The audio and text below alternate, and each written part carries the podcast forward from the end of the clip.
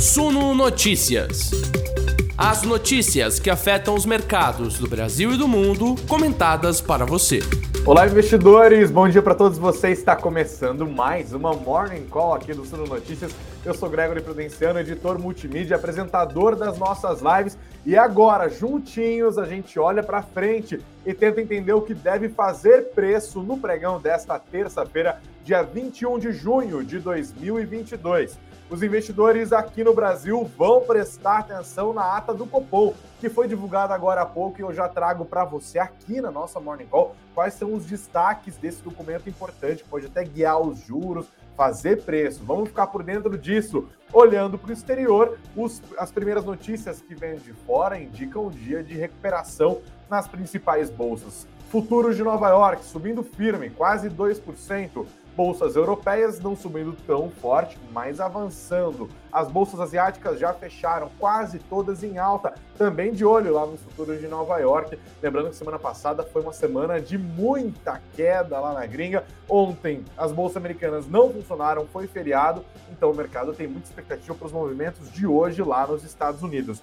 Além disso, o noticiário corporativo aqui no Brasil também faz diferença. Investidores prestando atenção na Oi, que adiou de novo a divulgação do seu balanço no primeiro trimestre de 2022. Também na CSN, que está mexendo os pauzinhos ali com o interesse de comprar a Samarco. Será que essa operação sai do papel? Além, claro, da Petrobras, que continua no foco dos investidores. Vamos ficar por dentro de tudo que deve fazer preço? Então cola com a gente agora aqui na nossa Morning Call. Já chega sentando o dedo no like, compartilhando o nosso conteúdo e se inscrevendo aqui no nosso canal, que a gente está aqui, ó, sempre posicionado para você ficar bem informado. O nosso noticiário de todos os dias e de todas as manhãs começa agora, logo depois da vinheta.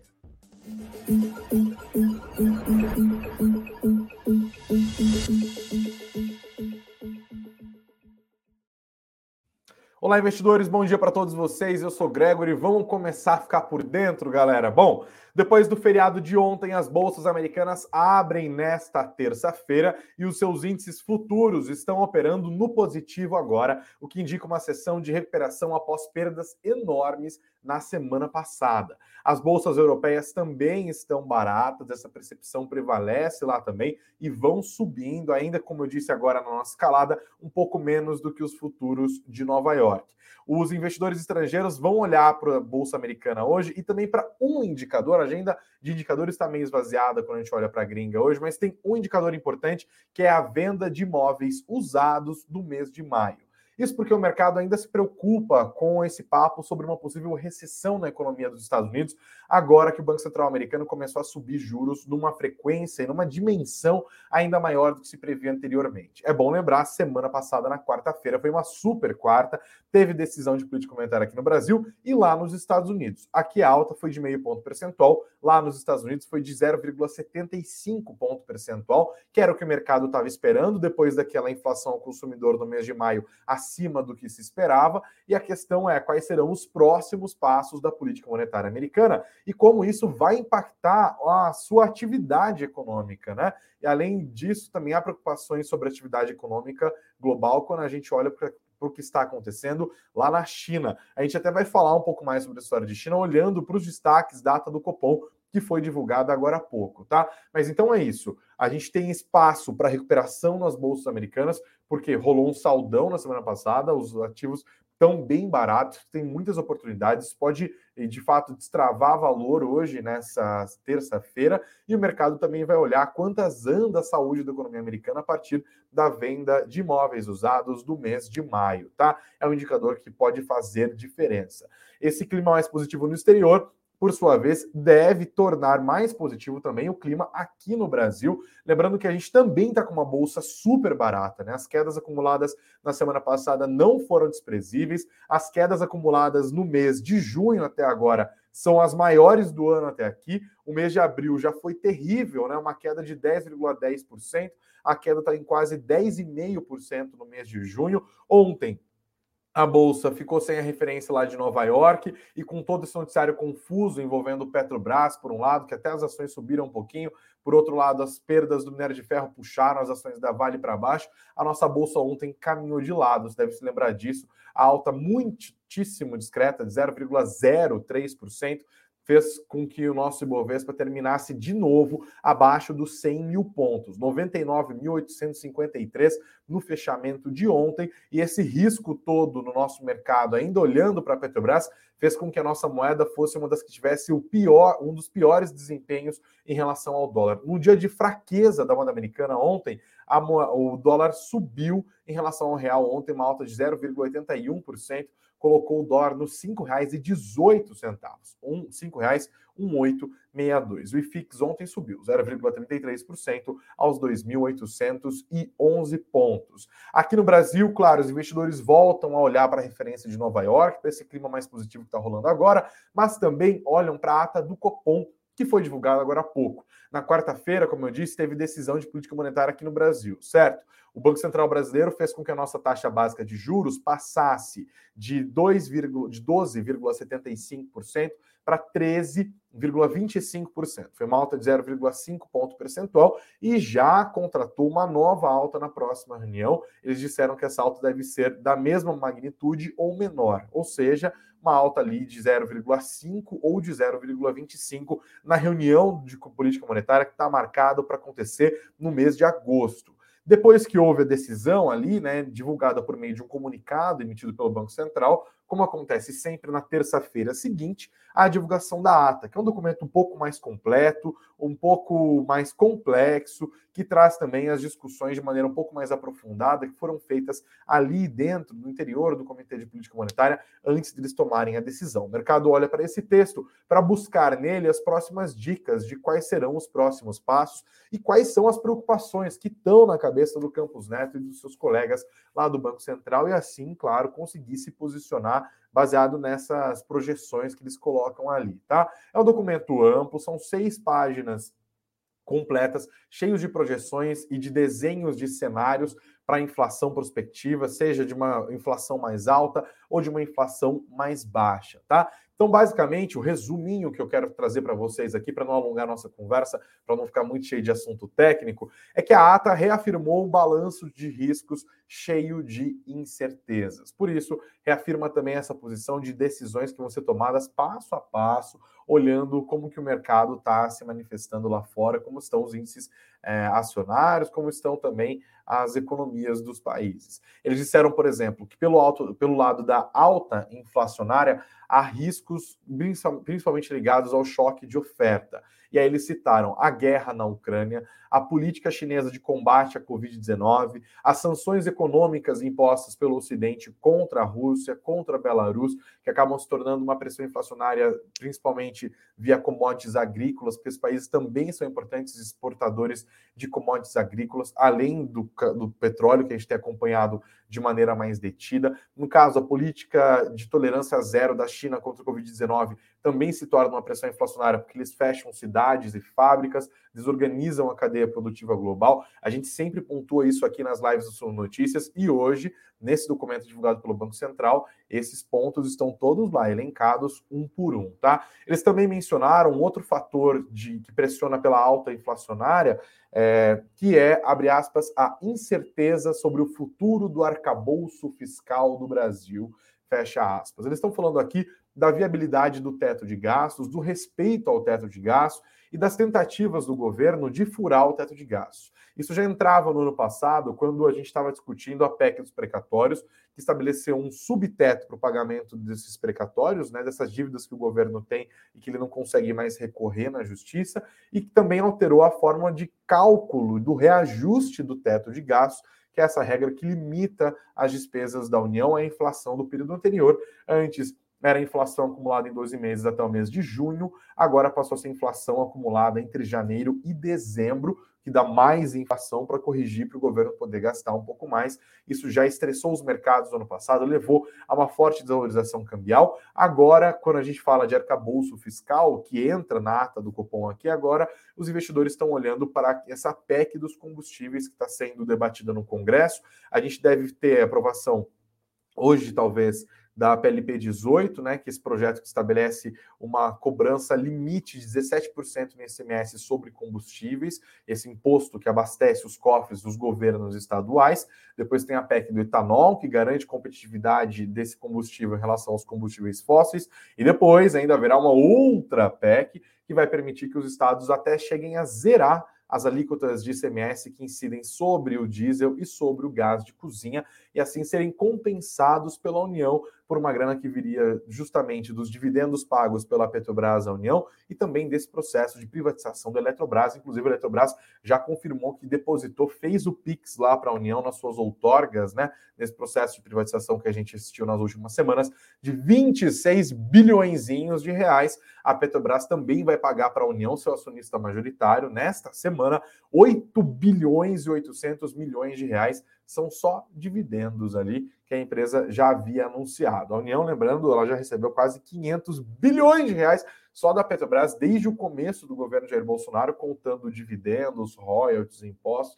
É uma dinheirama, e mesmo assim não houve desenho de política pública. Aí há essa necessidade, entre aspas, né, que também tem um fundo político, de fazer com que esses projetos andem agora, mesmo que o impacto disso no litro do diesel, no litro da gasolina, seja menor do que se estimava antes, porque a Petrobras, na sexta-feira, reajustou os preços dos combustíveis. Por isso, os investidores também continuam a prestar atenção nesta terça-feira no que está rolando na Petrobras. Lembrando que ontem a Petrobras começou o dia com o presidente, José Mauro Coelho, terminou o dia é, com outro presidente, o Fernando Borges assumiu como interino e o mercado também acompanha quais serão os trâmites do governo para tentar colocar lá na presidência da estatal o Caio Paes de Andrade. Quais serão as implicações disso para a Petrobras? Será que eles vão segurar reajuste? Será que eles é, vão manter a política de preços andando de maneira autônoma como ela está andando agora? Qual é a missão de Caio Paes de Andrade, outorgada a ele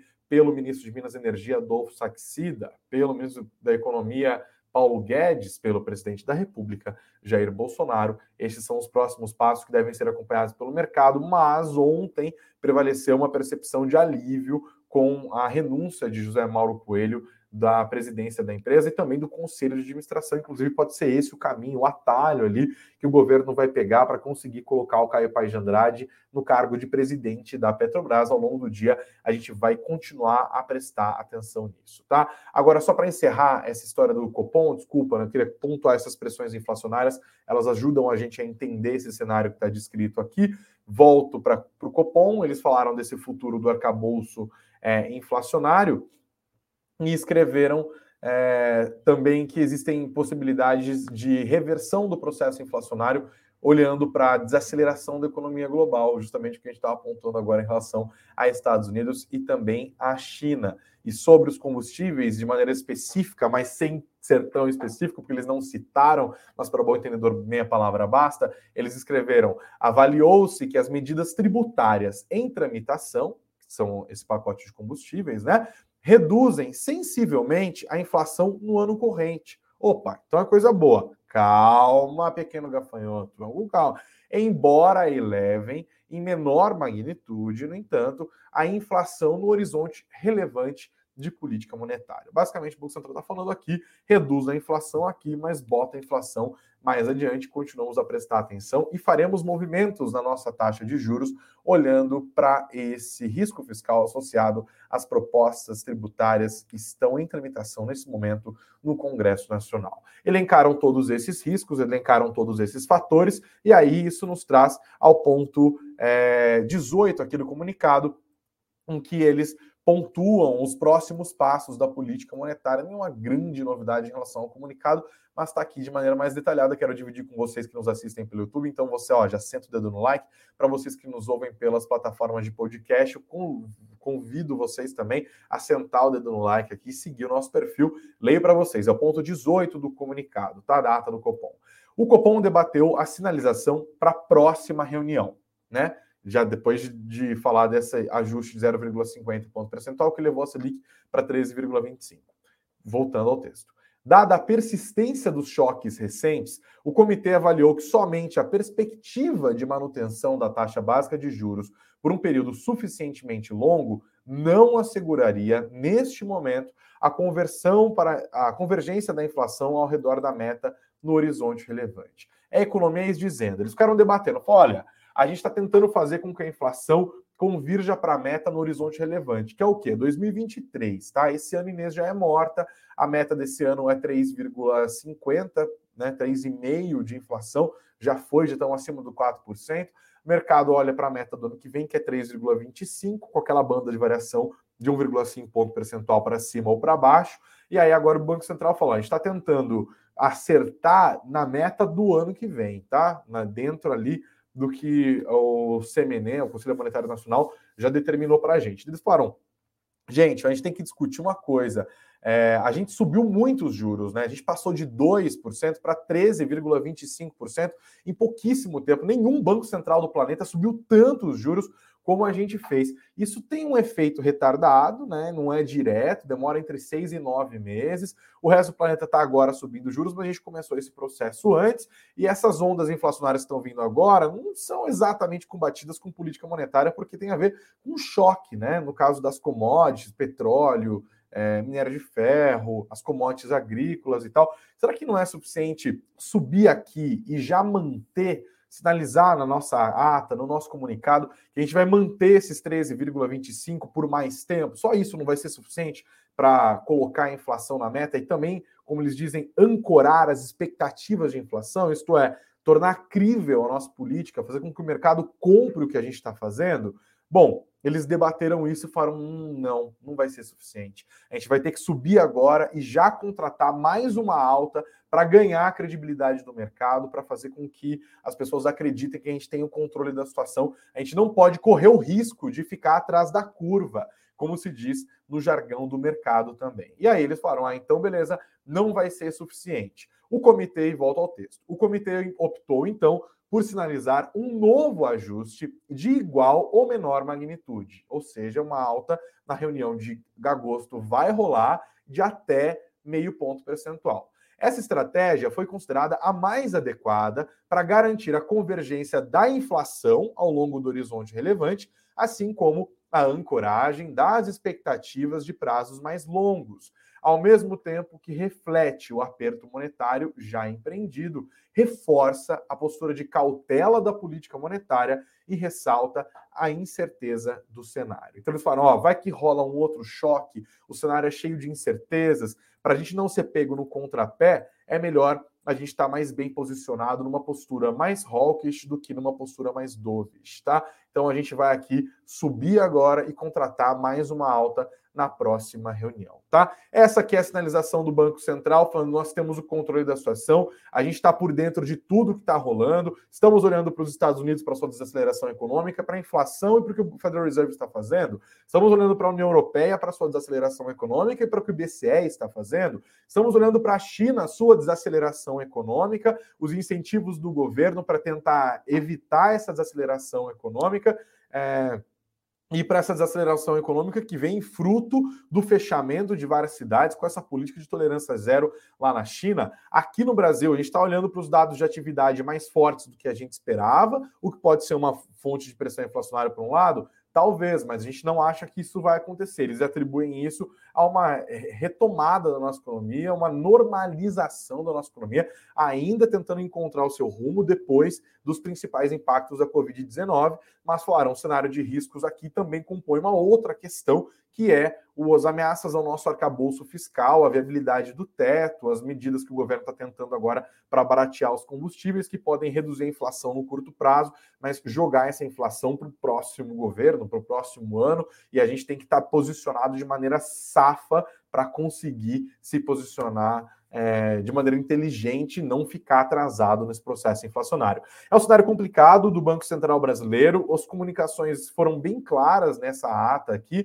e agora a gente vai ver, investidores, ao longo do dia, o mercado ajustando as suas posições a partir dessas dicas dadas pelo Banco Central Brasileiro, tá? Aqui no Suno Notícias, obviamente, você já começa o dia bem posicionado, tudo, toda a tradução desse linguajar de política monetária e como isso pode impactar os mercados está aqui no nosso conteúdo para vocês, quase 300 pessoas que nos acompanham ao vivo aqui. Então, ó, senta o dedo no like mais um pouquinho, tá bom? Volto a compartilhar a tela, pessoal, para a gente seguir dando os destaques do mundo corporativo nessa terça-feira. E não é pouca coisa, não, tá? Lembrando, se você quiser um resumão do Ibovespa ontem, tá aqui no nosso site, no suno.com.br barra notícias, suno.com.br barra notícias. Vamos de CSN, olha só que notícia interessante. CSN estuda oferta pela Samarco, mas a Vale e IBHP, que são as donas da empresa, dizem que a Samarco não está à venda, tá? A apuração foi realizada pela Bloomberg, também foi depois confirmada pelo jornal Valor Econômico. Segundo eles, a Companhia Siderúrgica Nacional chegou até a contratar a consultoria RK Partners com o objetivo de construir uma estratégia para a tentativa de compra da Samarco, né? Que é essa joint venture entre a Vale e a BHP.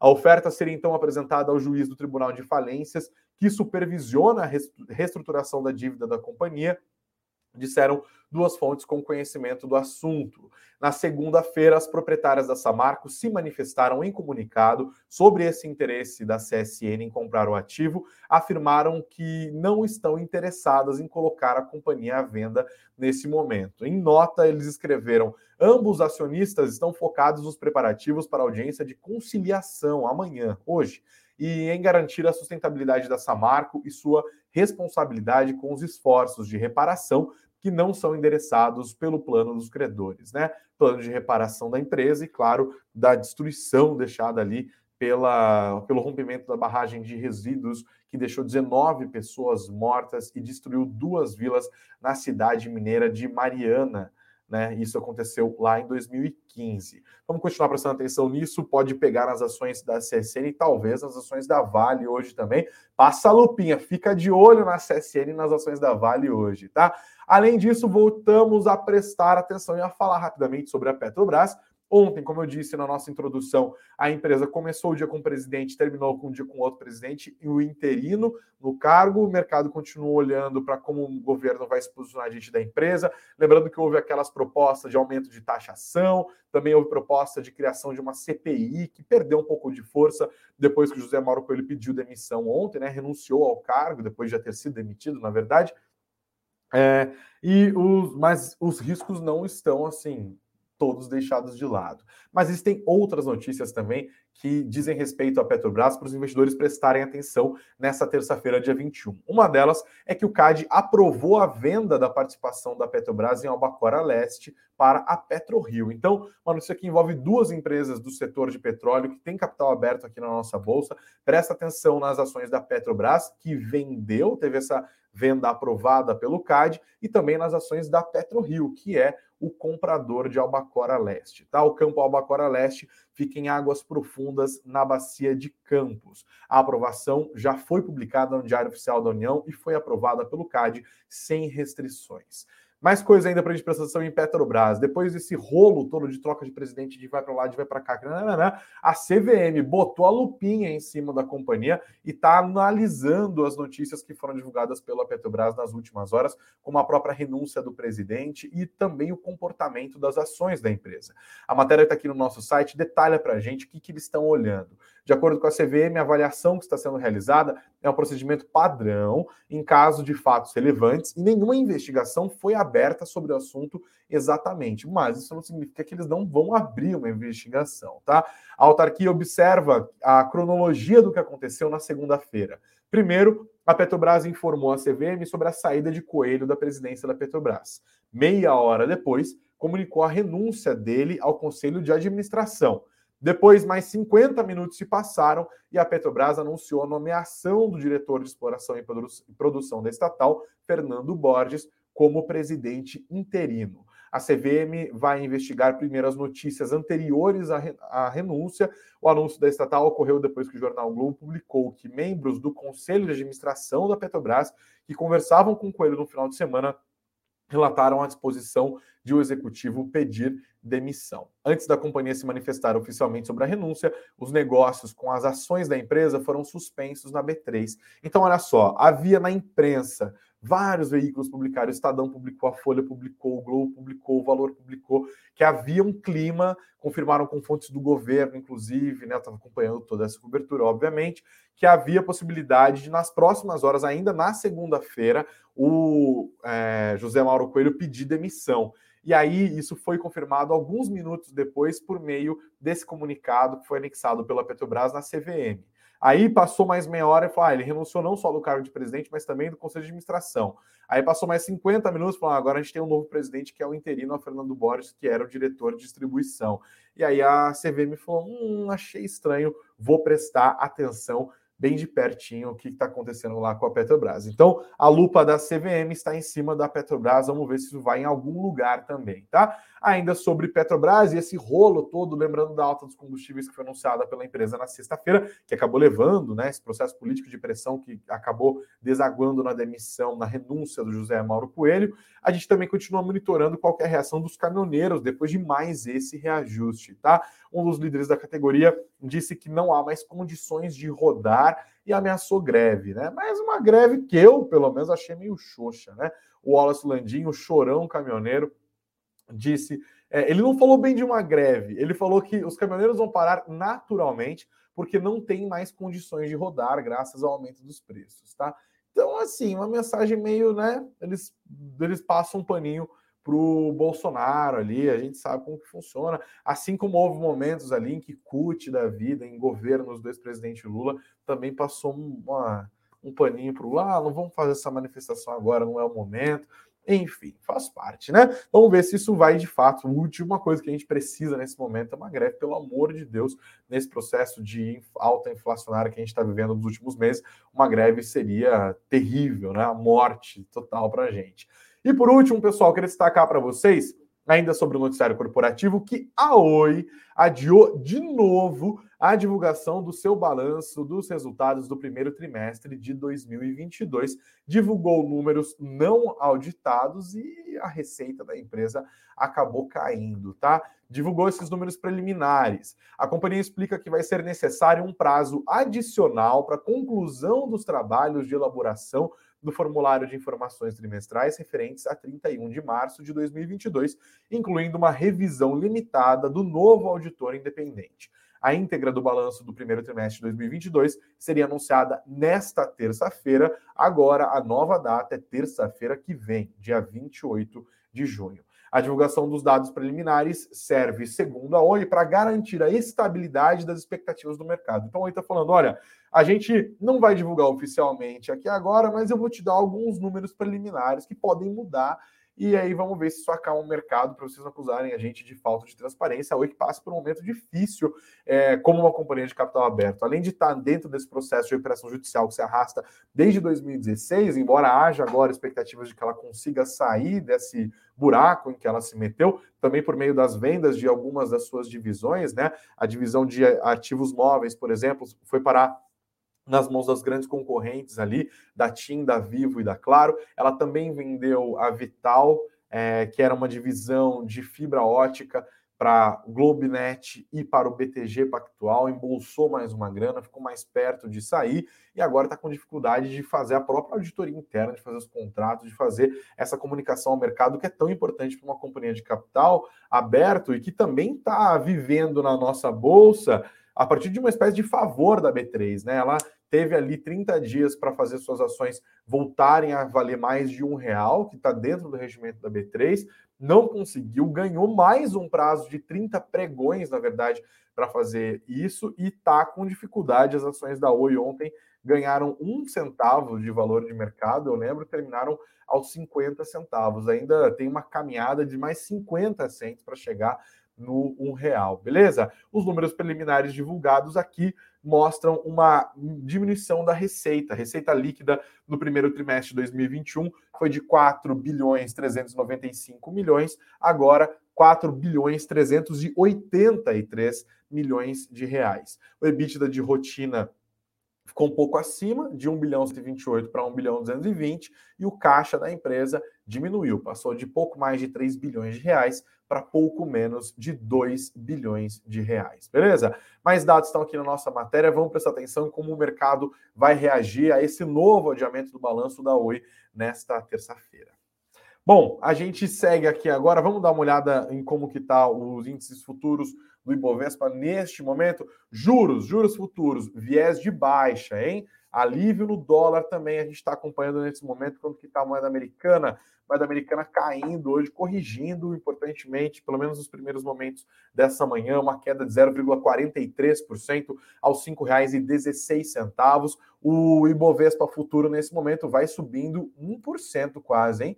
1% é um movimento relevante. O dia parece ser de recuperação nos preços. Uma coisa que pode ajudar na recuperação dos preços é o minério de ferro. Lá em Tindal voltou a subir depois de um tombaço que aconteceu na segunda-feira de 8%, que ajudou a puxar para baixo as ações da Vale. Hoje o movimento pode ser contrário, hein? Isso porque o minério de ferro avançou 3,33% lá em Tindal. A tonelada terminou a terça-feira cotada nos 115 dólares e 41 centavos, tá? Então nós temos aqui no frigir dos ovos um cenário de recuperação externa quando a gente olha para as bolsas europeias e para os futuros americanos. A gente tem também um cenário de petróleo subindo, pode acabar ajudando, tá? Não falei sobre isso antes, mas o petróleo estava subindo agora há pouco, mas não dá para contar com isso porque tem muita volatilidade. Minério de ferro subindo pode ajudar o, o setor é, ligado né, a minério de ferro, siderurgia e mineração mas a Petrobras também continua no foco dos investidores por conta de todo esse noticiário confuso que a gente está acompanhando nos últimos dias. Tá bom, investidores?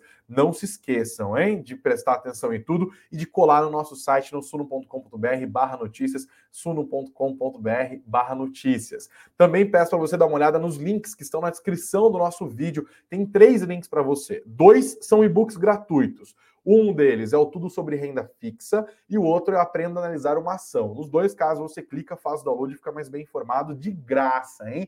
Não dá para perder. O outro é a nossa oferta da nossa oferta mais vendida, né? Do nosso pacote mais vendido da Suno, que é a Suno Premium. Tá com 30% de desconto, promoção por tempo limitado. Você encontra o link exclusivo para acessar essa promoção com download aqui no nosso vídeo, na descrição. E também, se você está nos ouvindo pelas plataformas de áudio, é o mesmo caminho, tá aqui na descrição, você clica e fica por dentro dessas informações de maneira gratuita, baixando os, os e-books, ou também aproveitando a nossa promoção do Suno Premium, tá aqui para vocês, beleza? Deixa eu dar uma olhada nos comentários antes de fechar a nossa enquete. Um bom dia para todos aqui, para o Douglas, que chegou cedinho, cedinho, cedinho, 15 minutos antes da live de começar. O Fábio Kate deixou o bom dia dele também. Bom dia, Fábio. Obrigado ao Douglas, ao Fábio, ao Dorival Moraes, que nos acompanha de Natal, no Rio Grande do Norte, o Edilson, o Davilson de Sorocaba, de todos os dias o Lucas Micael também, o Franklin Silva, que nos acompanha do Piauí, cumprimentando os investidores do Piauí. Obrigado, Franklin, galera do Piauí, um grande beijo para vocês.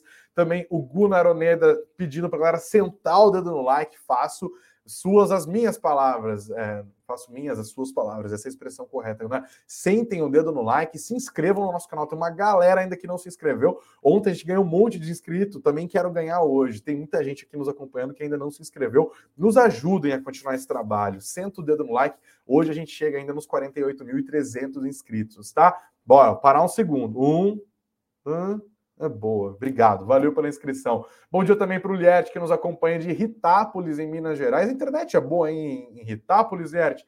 Bom dia ao Elton Silva, de todos os dias nos acompanhando de São Paulo. Bom, é, quem mais aqui? O Mark deixando o bom dia dele, o Gabriel Borsato, o Rian pedindo chuva de likes. Quem mais, gente? Bom dia para o Bruno Wallace também aqui, para o Luan, vocês estão comentando uns comentários enormes aqui, ó. O outro tá falando que tá um nevoeiro lá no, no Rio de Janeiro, inclusive, hein? O Emerson está falando que a Oi está em Black Friday, né? E o Bruno falando que houve que a Oi está em Black Friday desde que começou a investir em 2018. Obrigado a todos pela participação. Vamos terminar aqui a nossa conversa. Deixa eu começar já a subir a musiquinha aqui. Deixa eu ver como que vocês votaram. Eu perguntei para vocês aqui na nossa enquete se o Ibovespa vai ter um dia de alta forte. Tá bem dividido, hein, gente? 48% disseram que sim, vai ter uma alta forte. 52% falaram não, não vai ter. Então, quase 50-50 galera deixando os votos e os comentários aqui. Muito obrigado, gente, pelos comentários de vocês, pelas ajudas, pelas curtições, pelas inscrições. A gente fica de olho no que está acontecendo no noticiário. A qualquer momento do dia a gente entra com breaking news para deixar você muito bem informado, muito bem informada. Ao longo do dia você acompanha as notícias no nosso site, no suno.com.br barra notícias, suno.com.br barra notícias. E hoje, às 19 horas, estaremos juntos, se Deus quiser, para fazer aquele fechamento que você já conhece, tá? Bom dia para todos, excelentes negócios, muito, mas muito dinheiro no bolso, até qualquer momento, ou então a gente tem compromisso marcado aqui já na nossa conversa das 19 horas. Grande beijo, até mais.